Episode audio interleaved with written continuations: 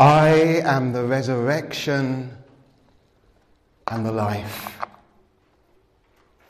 Whoever believes in me, even if he dies, will live.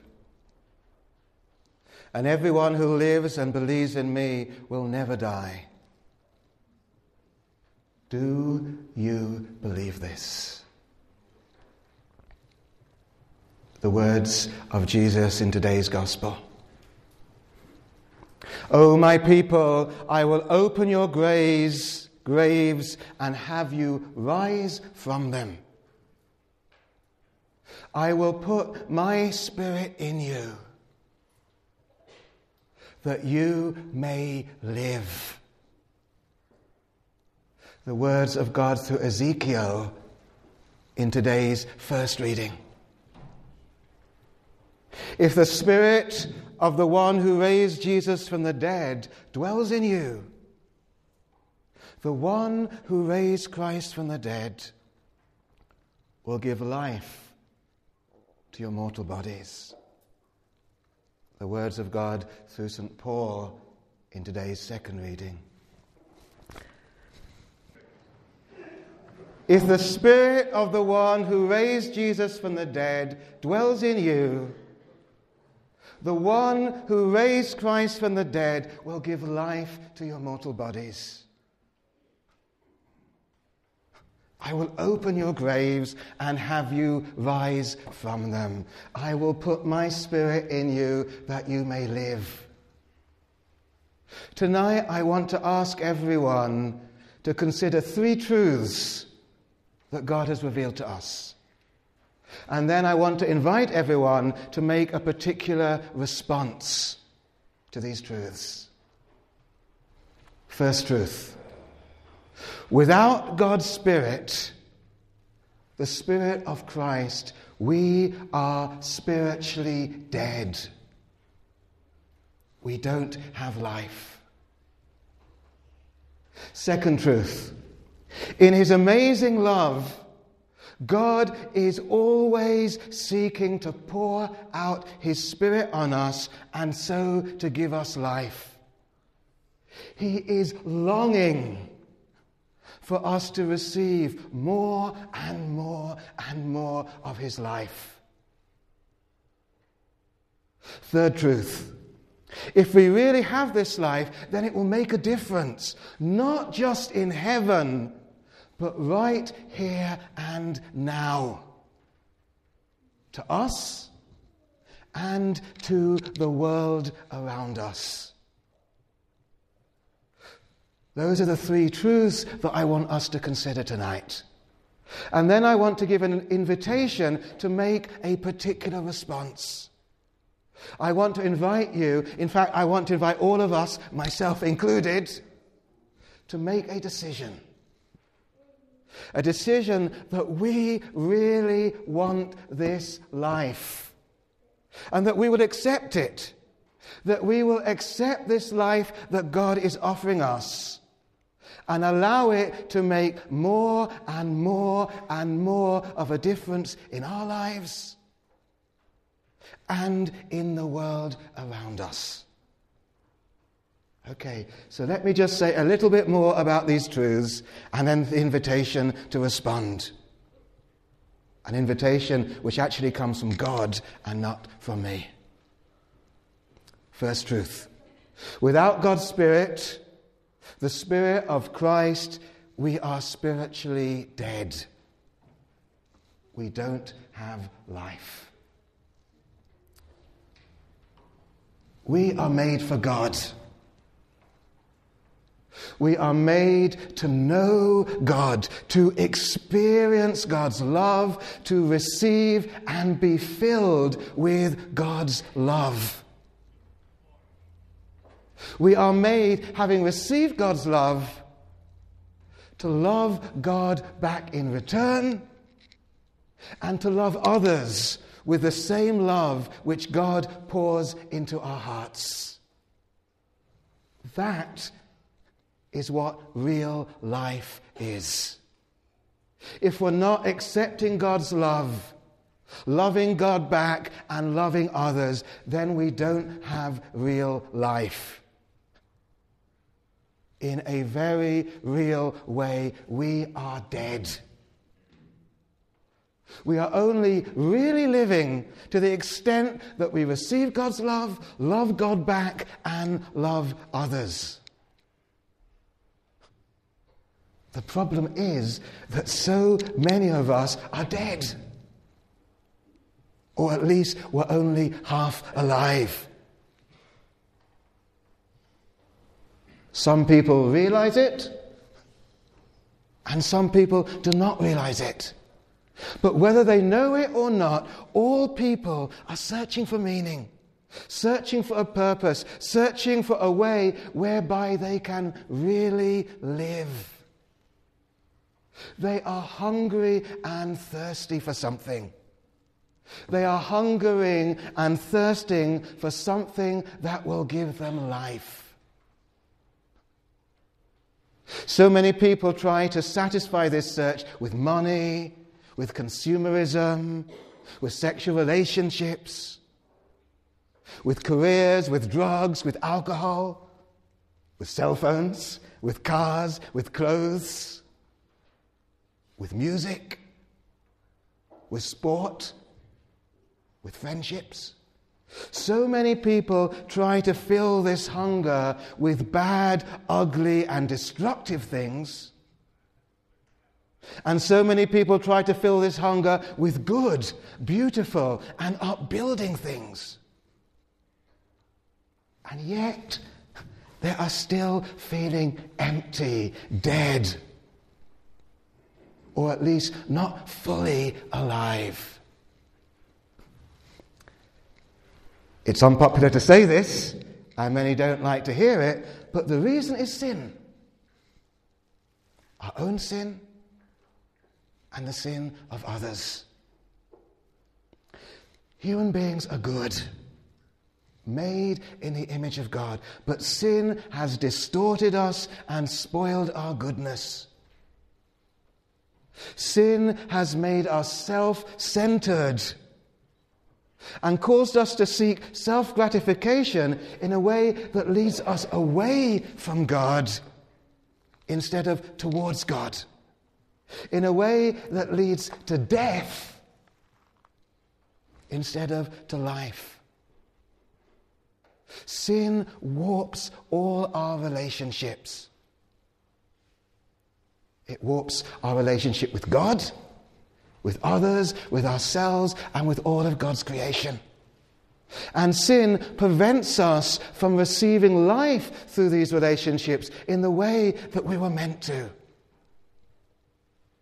Our sin, so long as we hold on to it, stops us from accepting God's Spirit. The Holy Spirit, who alone brings Christ to us and so makes us fully alive. That's the first truth for us to consider. Without God's Spirit, the Spirit of Christ, we are spiritually dead. We don't have life. The second truth for us to, dis- to consider. In His amazing love, God is always seeking to pour out His Spirit on us and so to give us life. He is just longing for us to receive more and more and more of His life. Brothers and sisters, God loves us so much. God loves us so, so, so, so much. You know, I wish my knees weren't so bad. I'd run up and down and just say, you know, brothers and sisters, God loves you. God loves you. May, Amos, God loves you. God loves you. God loves you at the front. God loves you there. Brian, God loves you. Fidelis, God loves you. Father Ken, God loves you. Amen? Seth, God loves you. This is the amazing, wonderful truth that God has revealed to us in Christ. Pat, God loves you too, Caitlin. he loves us with an infinite love. And we can see this love in Jesus. And we can know this love and experience this love through Jesus.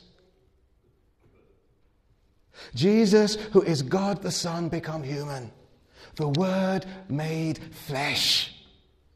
Jesus, who even though he was divine by nature, gave that up out of love for us, who emptied himself and became a human being, who died on the cross for us to rescue us from sin. Wow. If we really thought about that, really, and considered it, it would just blow our minds. God became a human being out of love for us. God loves us so much, and He is just longing to pour out His Spirit upon us.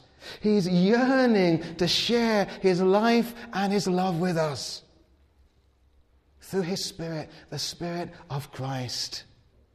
Through His Holy Spirit, who wants to raise us up from our graves.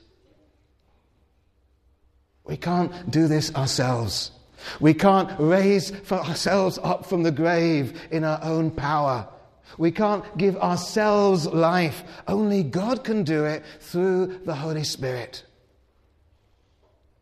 But the good news is that God wants to do it. He wants to do it infinitely more than we can even begin to imagine. He wants to give us His Spirit as a gift. We don't have to earn or to deserve this gift of the Spirit, this gift of life. In fact, we can't earn or deserve this gift. We're not good enough. You know, so many people, I know you've heard me say this before, but so many people, they try and they try, so many Catholics, to, to, to earn their way to God by being good enough. You know, I'm going to love, I'm going to love, I'm going to be holy, I'm going to be good. That's a muscular Christianity which results actually in a grim and joyless life. Mm, God wants us to be holy. You know, some of the joy is love, lost. Pope Francis talks about this joyless Christianity, this joyless Catholicism in his recent exhortation, Evangelii Gaudium. Many believers, he says, end up resentful, listless, angry. There are Christians, he says, whose lives seem like Lent without Easter. Yeah. Probably we've all seen Christians like that. Probably, maybe, we ourselves are often Christians like that. Brothers and sisters, this is lifeless Christianity. This is lifeless Catholicism. It happens when we try to live our faith simply in our own strength. Of course, we need to put in effort, of course. But we, we have to live the life through the power of the Holy Spirit, who alone gives God's life spiritual life, the life of Christ, the life and the love of the Holy Trinity. Let's not try to earn God's love. Let's not try to deserve new life in Christ. What we need to do, rather, is to accept it as a free gift. A free gift from a God who loves us so much and who delights, delights in giving it to us. No matter how sinful and no matter how unworthy we might be. That's the second truth for us to consider tonight. In His amazing love, God is always seeking to pour out His Spirit upon us and so to give us life. He is longing for us to receive more and more and more of His life. The third truth for us to consider if we really have this life, then it will make a difference, not just in heaven, but right here and now. To us and to the world around us. Ultimately, we are made for heaven. It's only in heaven that we will experience absolute and uninterrupted bliss. In heaven, there will be no more pain, no more crying, no more suffering, no more sin or evil, no more confusion. Until we reach heaven, receiving God's love will not stop us from experiencing trials and difficulties and sufferings. Suffering, pain, and hardship are part of life in this world and will continue to be part of life until Christ comes again at the end of time. Until he comes and banishes evil and restores all of creation to the glorious state in which it's meant to be. And we eagerly look forward to that time. But in the meanwhile, we need to face the world as it is. We need to live in this world as it is, with trials, difficulties, and sufferings, with events that we cannot understand and which cause us anguish and grief and pain. Receiving God's love and life through the Holy Spirit will not take away all our trials and struggles and pains. It will not necessarily even take away all our confusions and questions. But it will give us the strength to go through them, even to go through them with joy. A joy that comes when we open ourselves up to Christ through his life giving Spirit. If we really have this life, then it will make a difference not just in heaven, but right now, to us and to the wider world, to the world around us.